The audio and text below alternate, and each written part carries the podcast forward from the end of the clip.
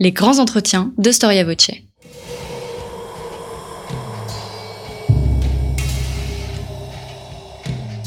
Une émission de la rédaction de Storia Voce.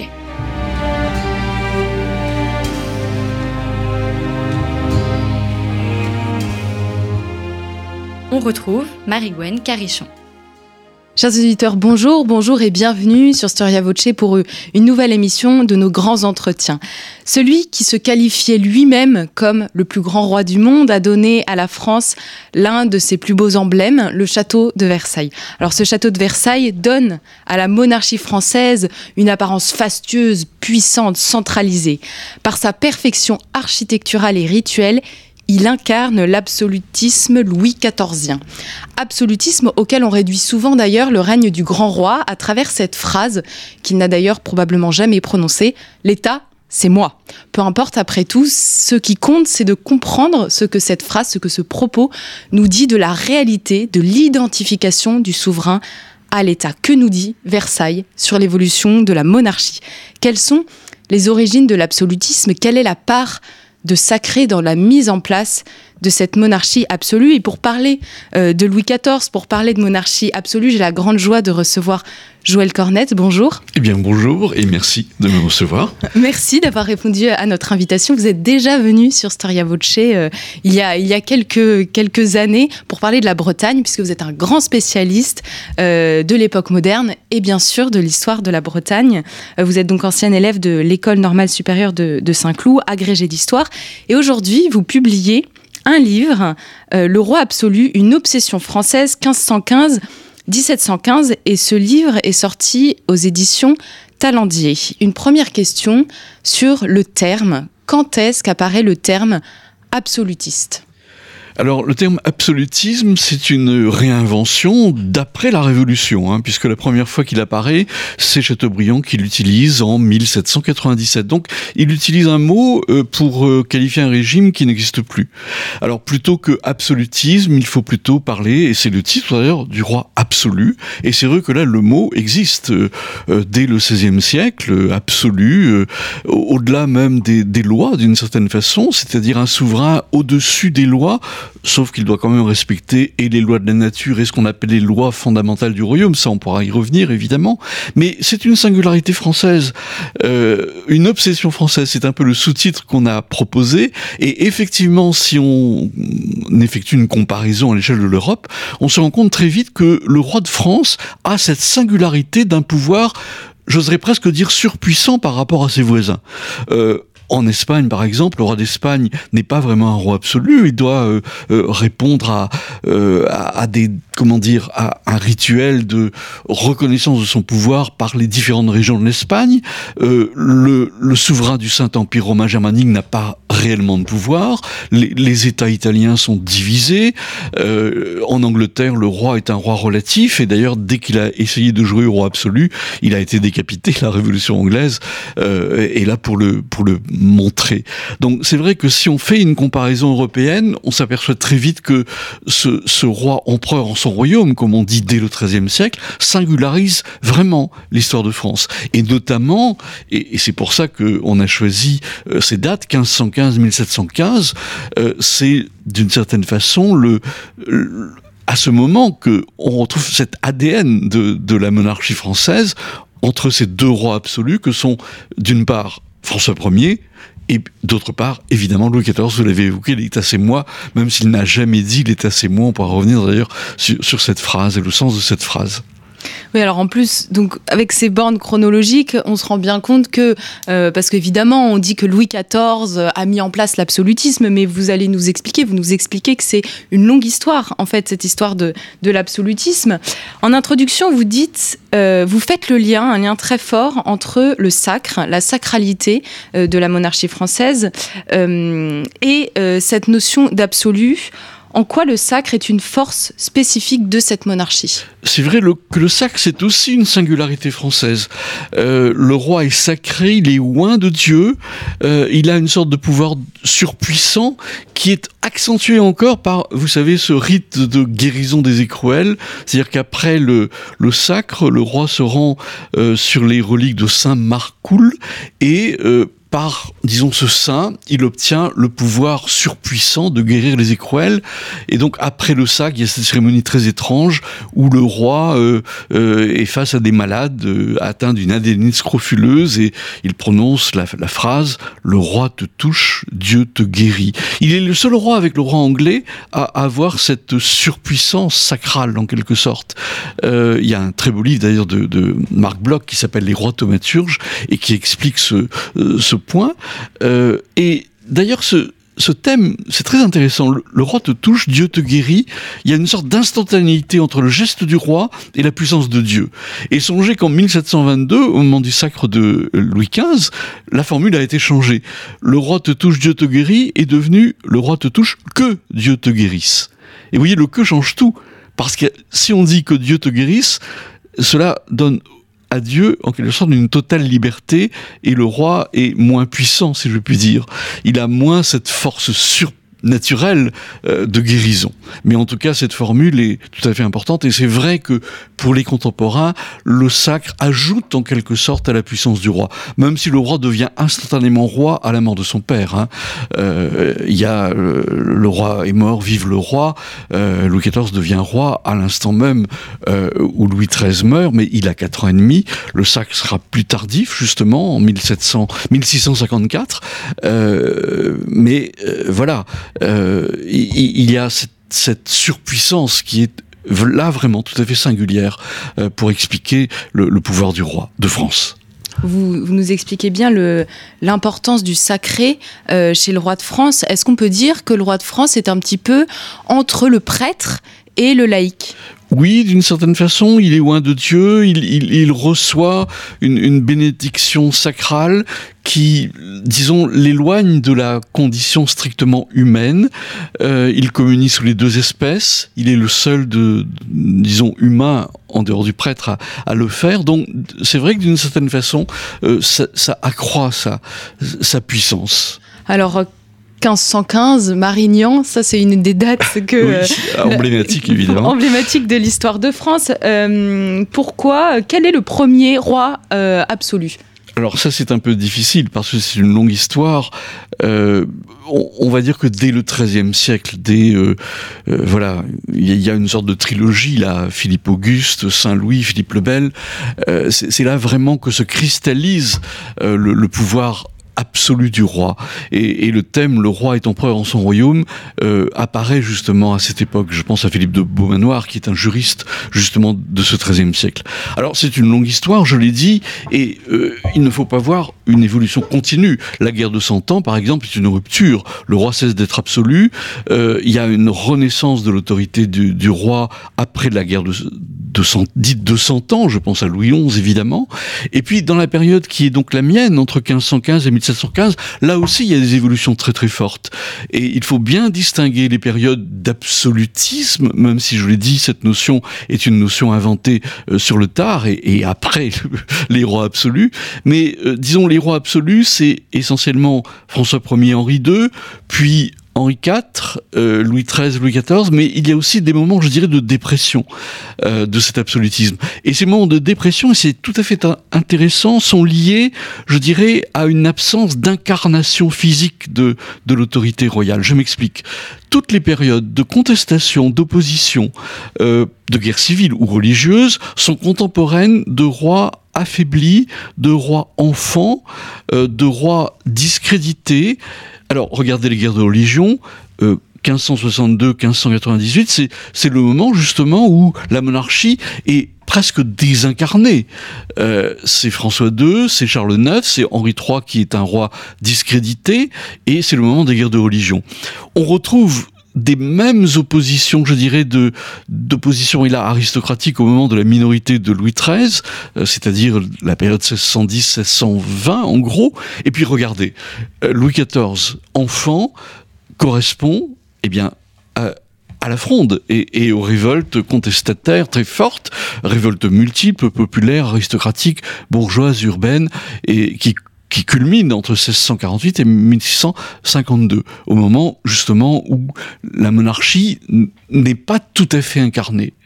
Voilà. Et au contraire, les périodes, disons, d'absolutisme vrai, si je puis dire, c'est le moment où le roi, par sa force physique, impose en quelque sorte une image euh, très très très forte de de l'autorité politique. Vous vous parliez de euh, Marignan, 1515, c'est l'époque où François Ier euh, impose sa stature. On dit que tout le monde a été très impressionné.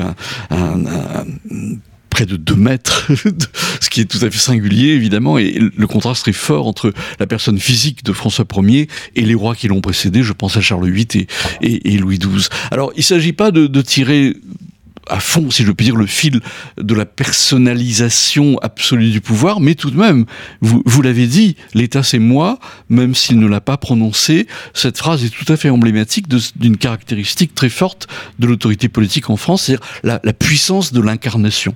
Et d'ailleurs, la vraie formule de Louis XIV, c'est pas l'État c'est moi, euh, elle est beaucoup plus forte d'une certaine façon. Avant de mourir, une de ses dernières phrases, ça a été « je m'en vais » mais l'État demeurera toujours. Ce qui est, je crois, une formule extrêmement intéressante, très forte, la disparition physique du corps du roi, mais la pérennité de l'État. Et justement, euh, c'est là aussi qui, qui constitue une, originalité de la période 1515-1715, c'est-à-dire la construction au-delà même de la personne du roi, d'un appareil monarchique, d'une structure d'autorité incarnée, évidemment par le roi, mais aussi par des représentants, je pense aux, intendants. Euh, euh, on pourra en reparler, hein, ça c'est lié à la guerre, c'est lié à des moments extrêmement forts de, de l'histoire événementielle, dirons-nous, mais voilà, l'État demeurera toujours, et la construction de l'État est justement parallèle à ces rois absolus, entre 1515 et 1715. Alors, ce qui est intéressant, vous parlez beaucoup en fait de ce que de de, la force, de la manière en fait avec laquelle le roi se représente. Et dans votre livre, et ça m'a beaucoup plu, euh, vous parlez longuement des châteaux, des demeures royales. En quoi ces, ces châteaux, ces demeures royales incarnent euh, ce roi absolu et ce pouvoir de l'État. Voilà, c'est vrai que les châteaux, d'une certaine façon, c'est une source d'histoire. Et l'architecture, c'est vraiment une archive. Et l'architecture des rois, euh, c'est pas n'importe quoi. Au XVIe siècle, euh, époque de la Renaissance, c'est et les châteaux de la Loire, évidemment, Amboise-Blois, et surtout, euh, j'oserais dire, la première construction palatiale extraordinaire que constitue Chambord, qui est vraiment une sorte d'apothéose de pierre, de l'incarnation, justement, visuelle du roi absolu. Il y a aussi un, autre euh, aspect, si je puis dire, visuel de cette autorité qui s'exprime dans, les constructions palatiales, c'est le château de Fontainebleau. Euh, François Ier, vous le savez, a quitté euh, la vallée de la Loire et après sa, son emprisonnement à Madrid, après la défaite de Pavie, eh bien, il a décidé en 1527-28 de faire de Paris sa capitale et à côté de Paris de faire de Fontainebleau un lieu absolument emblématique de son pouvoir.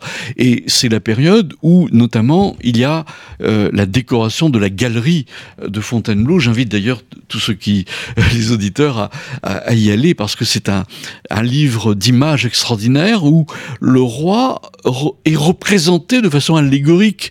Euh, par un éléphant, par exemple, par, des thèmes mythologiques. Et, là, vraiment, on retrouve euh, cette image de surpuissance de l'autorité euh, absolue. Euh, L'autre exemple, et vous l'avez évoqué, c'est évidemment Versailles. Euh, Versailles, c'est d'une certaine façon l'apothéose visuelle du, roi absolu, d'abord par ses dimensions. Euh, c'est un, château absolument inédit par rapport au temps. Songez par exemple que les trois avenues qui conduisent vers le château font 70 mètres de large. alors aujourd'hui, elles paraissent, je dirais, presque normal, mais à l'époque, des, des, avenues de 70 mètres, c'est absolument inédit. Euh, songez qu'à Paris, les rues font 7 mètres de large. Hein. Henri IV a été assassiné parce que son carrosse a été embouteillé et ça a permis à Ravaillac de monter sur le carrosse et, et d'assassiner Henri IV. Euh, 7 mètres de large. Versailles, 10 fois plus. Et vous voyez, d'une certaine façon, ce plus, c'est aussi l'autorité absolue du roi.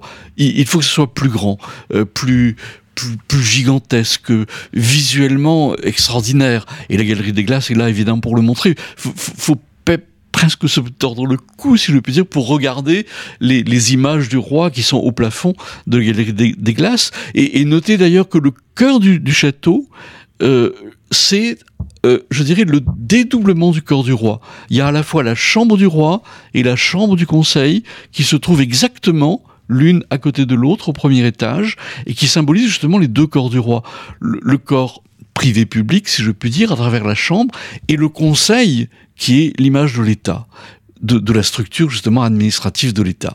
Et notez d'ailleurs que le château de, Versailles est précédé de, des, ailes des ministres. Donc là, vous voyez, vraiment, il y a le résumé presque un microcosme finalement de la structure de l'État, euh, c'est-à-dire le corps du château avec le, corps du roi, la cour, l'aristocratie et les deux ailes qui abritent les, les, nobles, euh, évidemment, qui, dont beaucoup doivent résider au château, les, les deux ailes des ministres devant, que la structure administrative en quelque sorte de l'État, et puis le jardin qui est un, un jardin mythologique, on ne trouve que des statues, c'est un des plus grands musées en plein air du monde, si je puis dire, et là c'est la je dirais, mythologique euh, avec les comparaisons du roi en Apollon. Enfin, vous voyez, je ne vais pas commencer une lecture euh, du château, mais c'est suggérer simplement que Versailles fonctionne vraiment comme une sorte d'écriture euh, symbolique, architecturale de l'état absolu.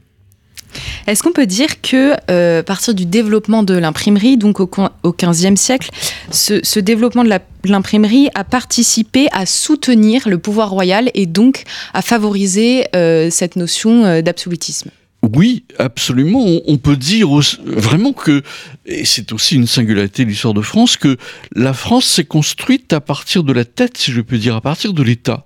À la différence des autres puissances, l'Italie euh, ne sera vraiment italienne qu'au XIXe siècle, l'Allemagne, même chose. Euh, en France, c'est l'État qui a construit, d'une certaine façon, la nation France. Et vous évoquez la langue. La langue joue évidemment un rôle tout à fait important. Et l'édit de Villers-Cotterêts, euh, dont je parle évidemment dans, dans ce livre, euh, est, emblématique de, de, de, cet élément, puisque l'édit de Villers-Cotterêts impose la langue maternelle française, comme dit l'édit, à, à tout à toutes les, disons, les, textes officiels. Et donc, l'unification de la langue est tout à fait importante. Non pas que l'État, finalement, l'ait totalement imposé, puisque c'est presque aussi une demande, je dirais, des élites euh, de toutes les provinces qui, justement, en, en parlant et en écrivant français, d'une certaine manière, attendent justement cette unification et qui est euh, effectivement euh, officialisée par l'État. Et on retrouve ce, goût de la langue, si je puis dire, et, cette force de la langue dans l'entreprise Et le dictionnaire de la langue française, la première version de l'Académie française d'ailleurs, c'est une de ses fonctions, créée par Richelieu, donc c'est une création de l'État. Eh bien, le dictionnaire de l'Académie française, sa première édition, euh, 1694, est tout à fait contemporaine de l'absolutisme triomphant. Et là, on retrouve justement l'importance de la langue, et, d'ailleurs, euh, l'introduction du dictionnaire est tout à fait intéressante, puisqu'on trouve presque une comparaison avec euh, les mots comme des soldats finalement, euh, c'est-à-dire la discipline de la langue comme une métaphore de la discipline de la société euh, sous l'égide euh, de l'autorité absolue du, souverain. Comment on voit dans l'histoire de France que l'absolutisme est triomphant, pour reprendre le terme que, vous venez d'utiliser? Bah, c'est vrai qu'on peut contester, c'est-à-dire, c'est vrai qu'il faut éviter aussi une vision trop étatiste de l'histoire, euh, et, et, les archives nous conduisent peut-être à surreprésenter le roi, et, et c'est vrai qu'il faut aussi analyser, je suis historien de la Bretagne, et c'est vrai que quand on analyse la Bretagne, là c'est une toute autre histoire qu'on peut lire, et par exemple au temps de Louis XIV, il y a des contestations très fortes, je pense à la révolte des Torébènes, la révolte du papier timbré de 1675, et qui montre justement les résistances. Mais en même temps, les résistances disent l'histoire de l'État absolu. Donc vous voyez, c'est un rapport, euh, je dirais, évidemment antagonique, antagoniste, bon, qui fait que l'État triomphe de, de fait. Sauf qu'il y a quand même une contestation. Et ça, euh, évidemment, on ne peut pas le nier. Alors, évidemment, j'ai choisi 1515-1715, mais rien ne s'arrête en 1715. Et d'ailleurs, les contestations de l'autorité absolue apparaissent dès le règne de Louis XIV. Et justement, j'ai accordé par exemple une grande importance à quelqu'un comme Vauban, euh, le maréchal ingénieur de Louis XIV. Bah, Vauban participe euh, aux, oppositions, aux contestations, et, et Vauban, c'est déjà un regard critique. Et les regards critiques se multiplient justement à la fin du règne de Louis XIV. Je pense à la, à la lettre de Fénelon, vous vivez avec un bandeau sur les yeux. Il critique justement le roi d'une certaine façon un peu enfermé à, Versailles. Vous avez évoqué Versailles, mais Versailles, on peut aussi le voir comme euh, un affaiblissement finalement, euh, puisque le roi se retire finalement de son royaume et n'a plus de relation directe avec la société vraie. Et c'est pour ça que tout le 18e est marqué par une tension très forte entre l'autorité qui se dit absolue du roi et une contestation de plus en plus forte, je dirais, des corps représentatifs de la société, ou en tout cas qu'il s'estime comme tel, je pense au Parlement par exemple, et, et tout se terminera finalement, comme vous le savez, par la convocation des États généraux, finalement, c'est-à-dire la société face au roi qui va imposer bah, son pouvoir, finalement, puisque les États généraux, se transformant euh, en assemblée constituante, eh bien, font la révolution. Et la révolution est née justement de cette difficulté de dialogue entre le roi absolu et la société réelle. Donc vous voyez, on peut aussi écrire une autre histoire, euh, une autre histoire de cette lente, je dirais, dégradation du pouvoir parce que le pouvoir est trop absolu. Et euh, vous, vous, nous offrez une autre histoire, enfin une histoire nuancée aussi des guerres de religion. Euh, et vous nous expliquez, parce qu'évidemment on a tendance à mettre les guerres de religion et à, à réduire un petit peu les causes aux causes religieuses, mais qu'en fait c'est ici deux conceptions antagonistes de la monarchie qui s'affrontent. Oui, alors les guerres de religion, je, l'évoquais par rapport à la personne physique du roi, des rois un peu faibles, décrédibilisés, mais en même temps, la contestation est aussi une contestation de la forme même du gouvernement. Et c'est vrai qu'au moment de la Ligue, par exemple, c'est-à-dire dans les années 1585-1595, euh, eh bien, euh, il y a, je dirais, les linéaments d'un autre État. Un autre État qui aurait pu être un État relatif, c'est-à-dire un roi au pouvoir limité euh, par les provinces, euh, par les États généraux réunis régulièrement, euh, par une autonomie plus grande des villes. C'est-à-dire que se dessine au moment des guerres de religion la possibilité justement d'un roi, sinon parlementaire, si je puis dire, mais, mais un roi dont les pouvoirs auraient été limités. Voilà. Et c'est ça aussi qui apparaît dans ces moments de contestation. Même chose pour la fronde. Alors, il ne s'agit pas de penser qu'il y aurait eu une monarchie parlementaire, mais après tout, la fronde est contemporaine aussi de la Révolution anglaise, et dans la contestation des parlements, il y a l'idée de limiter les pouvoirs du roi, notamment limiter euh, euh, le, droit des impôts. C'est-à-dire le, le, Parlement demande euh, évidemment de d'avoir un droit de regard sur les impôts. le Parlement demande par exemple de, de supprimer le, la puissance exécutive du roi par la suppression des intendants. Les intendants ont été mis en place, systématisés par Richelieu dans les années 1630. Eh bien, au moment de la fronde, la Chambre Saint-Louis, c'est le nom qu'on donne à, à, cette chambre qui, qui voit la, la réunion euh, des, des, parlementaires pour euh, euh, s'opposer à, l'État royal incarné à l'époque par Mazarin, eh bien, il demande justement, d'une certaine façon, le démantèlement de l'État Richelieu. Donc, vous voyez, il y a, ah, il y a, alors évidemment, c'est une histoire des vaincus, mais il faut faire aussi l'histoire des vaincus. on peut lire donc dans l'histoire de l'État dit absolu des moments de grande tension où une alternative à l'autorité absolue aurait été possible je crois.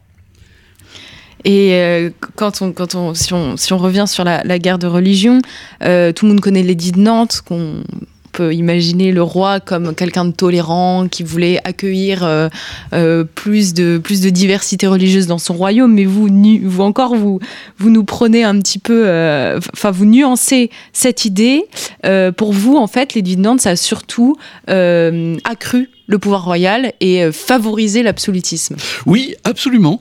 Euh, Henri IV, l'édit de Nantes, 1598, une date évidemment fondamentale, mais l'édit de Nantes, c'est à la fois une chose extraordinaire, c'est presque la préhistoire de la laïcité qui peut se lire dans l'édit de Nantes, parce que l'édit de Nantes, et c'est rare au XVIe siècle, établit une liberté de croyance, puisque, euh, établit la concorde, c'est-à-dire les protestants ont une liberté de, euh, de culte et, de croire en, euh, de, leur manière en Dieu, mais en même temps, l'édit de Nantes établit la nécessité d'une obéissance totale de chaque sujet au roi. C'est-à-dire, d'une certaine façon, avec des idées, l'homme se coupe en deux. Euh, la pensée est libre, si vous voulez, mais euh, chacun doit obéir au roi absolu. Et, ça, c'est tout à fait extraordinaire d'une certaine façon. C'est la séparation du politique et du religieux. Et, certains États aujourd'hui, j'ai pas besoin d'insister, n'ont pas établi justement cette, séparation fondatrice et fondamentale entre le religieux qui est libre euh, et, le politique. Euh, mais là, l'obéissance au roi euh, est, est vraiment constitutive justement de l'État absolu. Et Henri IV contribue, c'est évidemment un moment tout à fait clé euh, dans l'histoire de France, puisque après le désordre des guerres de religion, après une génération de douleur et d'épouvantement, comme disent les, les contemporains, eh bien euh, Henri IV rétablit d'une certaine manière euh, l'autorité absolue du roi, et paradoxalement en séparant le religieux du politique, et en renforçant le politique. C'est intéressant, en fait, la liberté religieuse, elle ne va pas du tout contre la notion de droit absolu. Non, je dirais même qu'elle est consubstantielle. Euh, et c'est pour ça que beaucoup d'historiens ont pensé que l'une des fautes majeures de Louis XIV, ça a été de révoquer l'édit de son grand-père, puisque la révocation de l'édit de 1685, euh, c'est de nouveau faire des protestants, des, je dirais, des, sous-sujets. Enfin, d'ailleurs, ils, n'ont plus droit d'exercer leur, leur culte, et, ça a entraîné, comme vous le savez, un exil euh, très fort euh, des protestants, sans doute plusieurs enfin les historiens se, discutent évidemment du chiffre, le chiffre officiel, peut-être 100 000, 200 000 exilés, ce qui est absolument considérable. Euh, et, d'ailleurs, ça a provoqué une vague de critiques. J'évoquais Vauban euh, tout à l'heure. Bah, Vauban a été un des, plus critiques justement sur les conséquences, notamment économiques, de cette révocation. D'autant que la révocation a renforcé les États européens. Je pense par exemple à Berlin. Euh, le lecteur de Brandebourg a accueilli, beaucoup de, de protestants français, et ça entraîne une rigidité euh, très très forte de toute l'Europe qui s'est dressée contre ce Louis XIV vraiment euh, tyran, enfin en tout cas considéré comme tel. Je pense aux pamphlets qui se sont développés notamment dans les provinces unies et, dont beaucoup d'imprimeurs étaient justement des protestants, et, ça a provoqué la guerre de la, dite de la Ligue d'Augsbourg entre 1688 et 1697, qui marque vraiment là une crise très très forte de la monarchie absolue, et, c'est, je dirais, le dernier règne de Louis XIV. Alors ça aussi, c'est intéressant. Euh, le long règne de Louis XIV, songez, 72 ans de règne, euh, fait se succéder presque trois rois différents.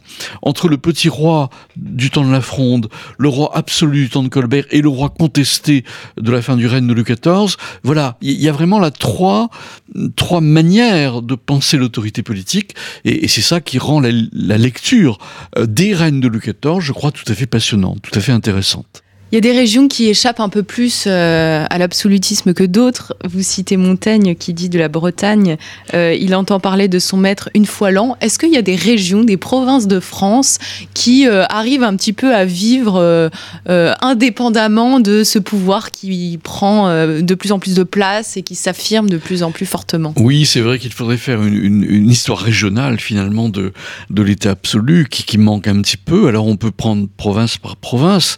Alors je connais pas évidemment toutes les provinces de France. vous, vous évoquiez de la Bretagne, c'est vrai que je peux parler de la Bretagne. La, Bretagne a conservé depuis son annexion forcée euh, au temps de d'Anne de Bretagne et, et sacralisée, si je puis dire, par euh, l'annexion officielle de, 16, de 1532, la Bretagne a, conservé une assez grande singularité. Euh, les impôts sont moins importants, euh, ils sont singuliers aussi, c'est le fouage et non pas la taille. En Bretagne, par exemple, il n'y a pas d'intendant avant 1689, vous voyez. Alors, alors ça aussi c'est intéressant. Euh, il y a une sorte de voilà de, particularité là très très forte. Et la Bretagne quand même c'est plus de 2 millions d'habitants, donc c'est le dixième de, de, de, la France, du royaume de France. Et, et disons l'intendant parce que l'intendant, après tout, c'est le symbole même du pouvoir absolu. Hein. L'intendant, c'est celui qui a la puissance exécutive du roi et qui doit exécuter dans chacune des généralités, il y a une trentaine de généralités dans Louis XIV, bah, les décisions fiscales notamment euh, du roi et administratives. Eh bien, en Bretagne, l'intendant n'a été mis en place qu'en 1689, c'est-à-dire très tard. Dans les autres provinces, l'intendant est systématisé au temps de Richelieu, c'est-à-dire au moment de la guerre euh, directe contre les, les avec cet exemple breton que je peux développer parce que c'est celui que je connais évidemment le mieux, mais, je, suggère évidemment qu'on pourrait faire construire une histoire de la monarchie absolue, non plus vue depuis l'État central, euh, jacobin en quelque sorte, mais à partir des provinces. Ce que j'essaie de faire d'ailleurs pour le cas breton, mais dans d'autres, livres que celui-là. Vous nous avez parlé tout à l'heure du lien très fort entre euh, cette, cette consolidation du pouvoir euh, et le rôle de la guerre. Euh, je, vous cite, vous dites que né d'une urgence militaire, la conjoncture politique et institutionnelle devenue la structure même de l'État royal dans sa version absolue. Euh, vous parlez de la guerre de, de, 30 ans, si mon souvenir est bon. Euh, est-ce que vous pourriez développer cette idée? Oui, alors voilà, on, vient de prononcer un mot pour la première fois de depuis le début de cet entretien, mais ce mot est tout à fait important, c'est la guerre. Et la guerre, c'est, je dirais, dans la structure même de l'État absolu, une sorte de presque permanence, hein. euh, qu'il s'agisse de la guerre ah, c'est vrai intérieur, avec des, il y avait des guerres civiles, guerres religieuses, mais guerres extérieures aussi. Et après tout, on parlait de François Ier, 1515, Marignan, euh, c'est la guerre, c'est la guerre d'Italie. Et, à la fin du règne de Louis XIV, la France est en paix, mais depuis deux ans, hein, 1713, 1714. C'est-à-dire que la guerre s'impose vraiment comme une structure longue dans l'autorité politique. C'est vrai que la guerre est consubstantielle aussi à l'aristocratie. Après tout, le roi, c'est le, premier des, des gentilshommes. Et, et, l'essence même du gentilhomme, c'est d'être un guerrier. Donc le roi de guerre, j'ai d'ailleurs écrit autrefois un livre qui s'appelle Le roi de guerre, c'est vrai que la guerre s'impose vraiment comme une réalité je dirais, structurelle de l'État royal. Et notamment au XVIIe siècle, on peut dire que la guerre est pratiquement continue de, des années 1630 jusqu'à la fin du règne de Louis XIV. Et c'est cette guerre, justement, qui impose euh, l'État, je dirais, surabsolu, la notion de raison d'État, et là d'ailleurs pour euh, euh, exprimer de façon extrêmement forte une raison supérieure à toutes les raisons. La les nécessités de l'État, c'est un terme qui revient très souvent et qui renforce à la fois le pouvoir du roi, qui se trouve un roi guerrier, un roi de guerre, et d'ailleurs les rois sont à la tête de leurs armées, jusqu'à Louis XIV inclus. Hein. Ça a été d'ailleurs un grand choc quand en 1693, euh, Louis XIV a décidé de ne plus être à la tête de ses armées, mais songez justement que la puissance euh, personnel du roi est lié à ses capacités de faire la guerre. C'est le cas de François Ier, c'est le cas d'Henri II, c'est le cas d'Henri IV.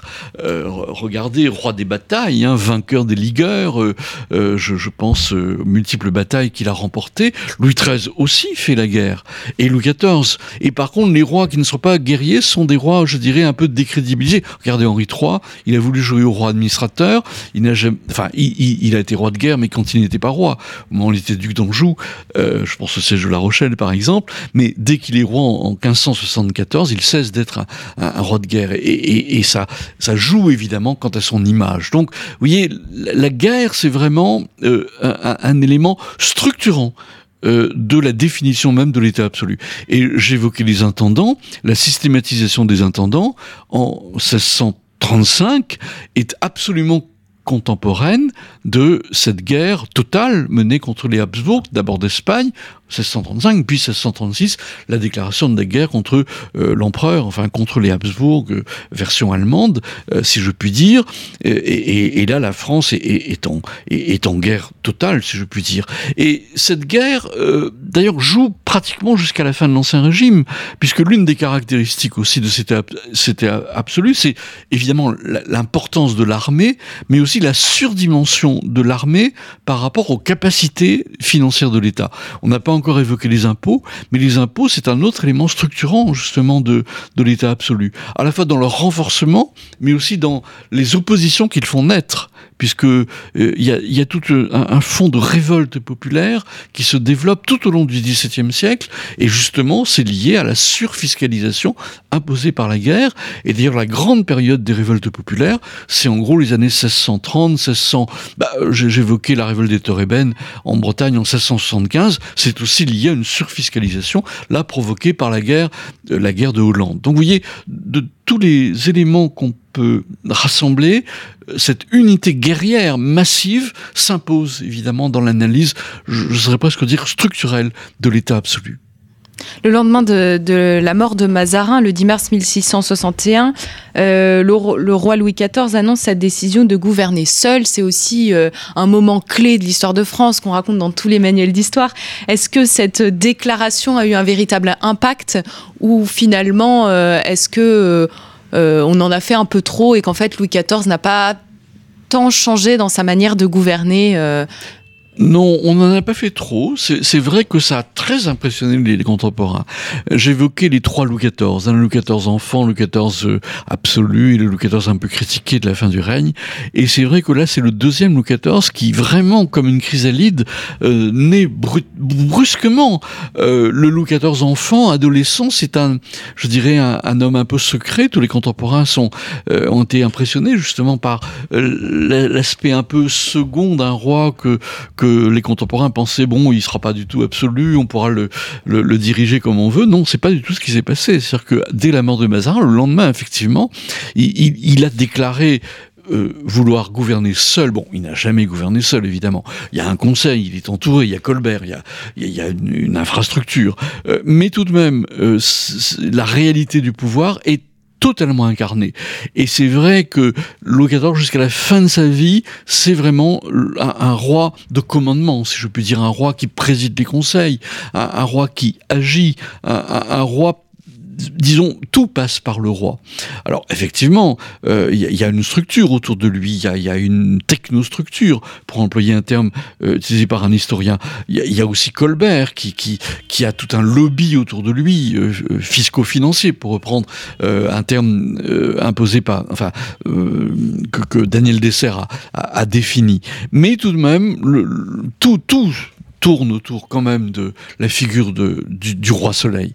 Et d'ailleurs, on ne l'a pas encore évoqué, sinon par le château de Versailles, tout un système aussi de publicité royale a été mis en place. C'est-à-dire un système de propagande.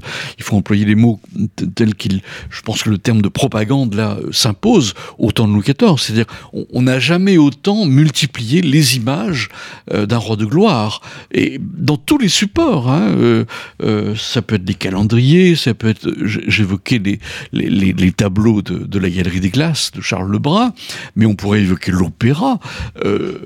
tous les opéras de Lully Quinault commencent par une sorte de, prologue euh, qui est à la gloire du roi de guerre. C'est-à-dire que euh, le, théâtre aussi, euh, même les, pièces de Molière se terminent toujours par un, un exempt représentant du roi qui résout le problème, y compris familial. Donc on a même une pénétration à l'intérieur de, des familles finalement de, l'autorité royale qui s'impose. Donc de tous les côtés, vraiment, l'image d'incarnation, puisqu'on a évoqué au début de notre entretien cette incarnation visuelle du roi, eh ben on la retrouve y compris dans les formes d'expression euh, euh, artistiques multiples au temps de Louis XIV. Vous expliquez aussi que Henri IV est, est sans doute le premier souverain qui a reconnu euh, la force euh, spécifique de l'image avec l'utilisation du blanc. Moi, Louis XIV, c'est, c'est triomphe dans, dans la technique de communication. Voilà. Et vous avez raison d'évoquer Henri IV. Je, dirais qu'Henri IV, vraiment, c'est un roi qui, qui m'est cher, euh, particulièrement. C'est le premier roi médiatique de l'histoire de France. Alors, on a évoqué François Ier, Fontainebleau, Chambord, mais disons que Fontainebleau, Chambord, ça reste quand même assez limité. Et Chambord, c'est vrai qu'il un peu éloigné des, grands centres de communication. Par contre, Henri IV a bien compris très tôt que la publicité de son action était essentielle. Et je vais prendre un seul exemple. Au moment de l'entrée d'Henri IV à Paris en 1594, qui est un des moments tout à fait importants euh, de, la restauration de l'État absolu, eh bien, un contrat a été signé avec euh, un imprimeur à Paris pour diffuser des images représentant justement les actes les plus importants de l'entrée du roi à Paris. Et donc, on trouve quatre gravures euh, qui ont été démultipliées dans tout le royaume et qui mettent en scène d'ailleurs dans le livre, il y a une de ces gravures où on voit Henri IV qui, qui se rend à Notre-Dame de Paris pour euh, euh, réitérer son geste d'abjuration de Saint-Denis en 1593. Et cette gravure est tout à fait impressionnante parce que le roi est figuré, euh, disons, à, cheval au premier plan. Il y, a, une foule absolument immense parisienne qui l'acclame.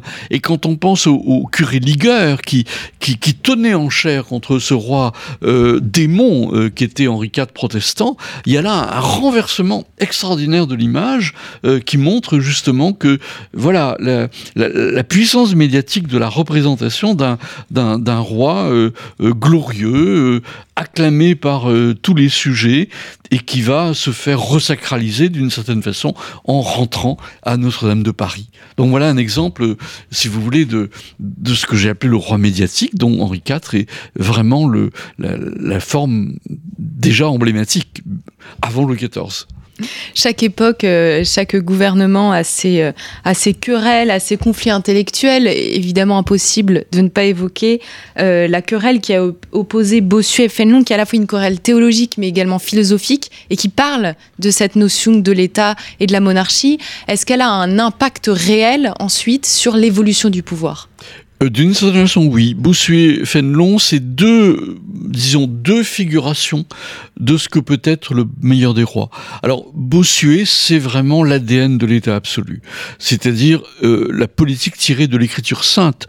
Notez d'ailleurs la puissance du titre. Alors, c'est un, un, texte qui a été écrit pour l'éducation du dauphin. Bossuet était son grand instituteur, si je puis dire. Mais cette politique tirée de l'écriture sainte, vous voyez, c'est euh, vraiment Dieu te touche, Dieu te guérit, que j'évoquais au début de notre entretien c'est-à-dire euh, d'une certaine façon la Bible et, le, Très-Haut constituent les, matrices euh, de l'autorité euh, absolue du roi, pour le coup. Et, Bossuet justifie un État absolu. Par contre, Fénelon, qui lui aussi est instituteur, mais du petit-fils du roi, duc de Bourgogne, lui conçoit vraiment l'autorité tout à fait autrement. Et lui propose un roi, je pense aux aventures de Télémaque par exemple, pour le, le petit-fils du roi, eh bien les aventures de Télémaque, c'est, je dirais, l'idéal d'un roi, comment dire, d'un comment dire, d'un despote éclairé ou d'un roi éclairé, même pas despote, mais un roi justement qui qui va reconnaître que sa première fonction c'est pas l'autorité absolue, c'est la reconnaissance de l'intérêt de ses sujets. C'est-à-dire s'intéresser à l'économie, s'intéresser à la fiscalité, euh, ne pas avoir un bandeau sur les yeux, comme justement l'écrit euh, Fénelon dans une de ses lettres. C'est-à-dire, il annonce finalement les lumières il annonce euh, ce, ce, qui va faire barrage justement à l'autorité du roi, c'est-à-dire la puissance de l'opinion. C'est-à-dire que, que, la société ait son mot à dire finalement par rapport à ce roi absolu qui gouverne non pas solitairement mais un peu loin de ses sujets et voilà. Euh, entre Bossuet et Fénelon, on a les deux options du pouvoir que j'évoquais. Le pouvoir absolu d'une part et le pouvoir relatif, le pouvoir qui, qui s'intéresse à l'économie, à la société euh, et qui est un, un, roi beaucoup plus humain en quelque sorte. Et, et, c'est ça la contribution de, de Fénelon finalement à, à, à, à la réflexion, à l'analyse de ce que peut être l'autorité. Est-ce que c'est pas justement euh, le fait d'accentuer sur cette humanité du roi euh, qui a fini en fait par tuer l'absolutisme et par tuer la monarchie française? Je vous pose une question un peu, un peu provocante et engageante, mais la question se pose quand on voit l'importance qu'a eu euh, Fénelon en fait dans la, dans la mentalité et dans le siècle des Lumières. Oui, je pense que ce qui a manqué euh, finalement à la monarchie. Alors il ne s'agit pas de refaire l'histoire, évidemment, l'histoire et, l'historien n'est pas un juge et on n'est pas au tribunal. Mais je pense que ce qui a manqué euh, à la monarchie française, c'est des réseaux de communication entre le roi et la société. Et, et, je, pense que c'est encore une question d'actualité. On, parle d'un roi, enfin d'un président jupitérien euh, en, en 2017, hein, lors de l'élection de notre président. Mais je me demande si ce n'est pas inscrit dans la longue durée de l'histoire de France, justement, ce problème de la communicabilité entre celui qui incarne l'autorité et la société réelle. Et tout au long de l'Ancien Régime, justement, on commençait l'entretien, j'ai commencé l'entretien en suggérant une comparaison avec les autres euh, États, même si comparaison n'est pas raison. Mais notez qu'en Angleterre, très tôt, le Parlement a été vraiment un relais de discussion, de dialogue entre la monarchie et l'État. Euh, et il y a encore euh, un, roi, une reine en, Angleterre, même si elle n'a plus de pouvoir. Mais justement, cette communication entre la société réelle et l'autorité absolue, euh, elle n'a pas eu lieu en France. Ou en tout cas, elle a eu très mal, euh, elle, a très très mal fonctionné. Euh, à travers le Parlement. Mais le Parlement français n'est pas le Parlement anglais. Le Parlement français, c'est des officiers qui achètent leur charge et qui finalement parlent pour eux, même quand ils disent qu'ils défendent la nation. Et d'ailleurs, l'ambiguïté a continué jusqu'en 1789, pratiquement. Mais, mais voilà, il, a manqué euh, ces canaux de communication. Et j'ai évoqué les guerres de religion. Pendant les guerres de religion, on a évoqué l'idée que les États généraux puissent se réunir régulièrement, tous les ans ou tous les trois ans. Ça n'a pas été le cas. Et les États généraux ont cessé d'être réunis euh, en 1615. Il y a eu un essai de la fronde, mais qui a avorté. Et voilà, il n'y a plus de communication. Et au XVIIIe siècle, je pense qu'il y a une tension de plus en plus forte, justement, entre un État dit absolu, entre un roi qui se veut encore absolu, euh, même au temps de Louis XV, et une société qui réclame désespérément euh, un pouvoir de dialogue, un pouvoir d'échange euh, entre le roi et, et, disons, les sujets qui vont devenir des citoyens et qui vont s'imposer par la force pour être véritablement citoyens. Si vous deviez définir aujourd'hui le roi absolu, évidemment, entre 1515 et 1715, quels sont les éléments que vous aimeriez mettre en avant? Le pouvoir, incarné. C'est vrai que c'est ça qui est très très frappant, c'est-à-dire la, puissance d'incarnation et tout ce qui se joue autour de la figure du roi, de, la personne du roi. Il euh, y, a là vraiment une singularité française qui est très très forte, euh, cette espèce d'identification euh, au, roi. Et, et, je pense qu'au-delà de tous les régimes, de toutes les révolutions, on, retrouve cet ADN de l'histoire de France, c'est-à-dire la, puissance euh, visuelle finalement euh, de l'incarnation. Est-ce qu'on peut être un président ordinaire? C'était une question que posait François Hollande. Euh, voilà, mais la question, je crois, reste posée. C'est une vraie question. Oui, je crois que c'est une vraie question une vraie question, euh, chers auditeurs, que je vais, à laquelle je vais vous laisser répondre vous-même. Merci d'avoir répondu à nos questions. Je rappelle que vous venez euh, de publier un livre le roi absolu, une obsession française, 1515-1715, un livre qui vient de paraître aux éditions Talendier, mais également une Anne de Bretagne aux éditions Gallimard, et les Bretagne pour les nuls. Oui, une histoire de la Bretagne pour les nuls, voilà. Une autre histoire euh, qui, est loin là du, roi absolu. Parce que vous êtes un, grand spécialiste euh, de la Bretagne. Vous pouvez d'ailleurs, chers auditeurs, retrouver une émission euh, que nous avions enregistrée il y a quelques années sur cette histoire de la Bretagne. Je vous remercie, chers auditeurs, pour votre écoute et votre fidélité et je vous dis à très bientôt pour une nouvelle émission Storia Voce.